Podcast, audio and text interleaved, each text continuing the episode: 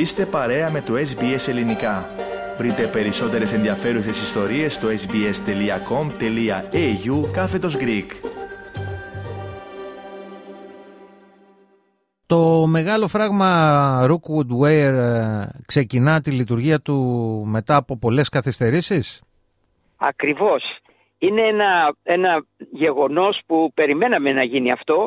Ένα βασικό κομμάτι τώρα της υδάτινης υποδομής του Κουίνσλαντ που κοστίζει πάνω από $500 million έχει πλέον ολοκληρωθεί. Αυτή η κατασκευή θεωρείται ως το μεγαλύτερο φράγμα που κατασκευάστηκε στη χώρα από τον Δεύτερο Παγκόσμιο Πόλεμο. Αυτή είναι μια υποδομή γενεών για τη χώρα μας, είπε ο Υπουργός Οικονομικών της Πολιτείας μας, Κάμερον Ντικ. Η κατασκευή του των $568.9 εκατομμυρίων Rookwood Weir, όπως ανέφερες, δυτικά στο Rockhampton, στο κεντρικό δηλαδή Κουίνσλαντ, ξεκίνησε το 2020 μετά από χρόνια σχεδιασμού.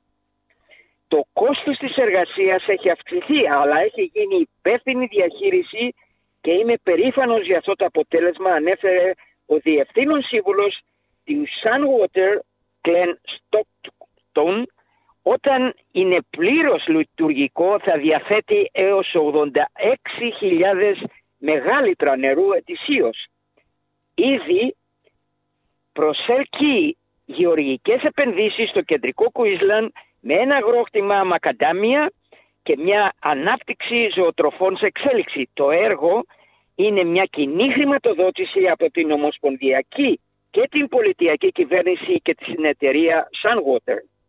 Ο Τάν Έργουα, τώρα διευθυντής της Rural Fund, στο οποίο διαχειρίζεται Rural Fund Management, είπε ότι η ανάπτυξη είναι έτοιμη και περιμένει.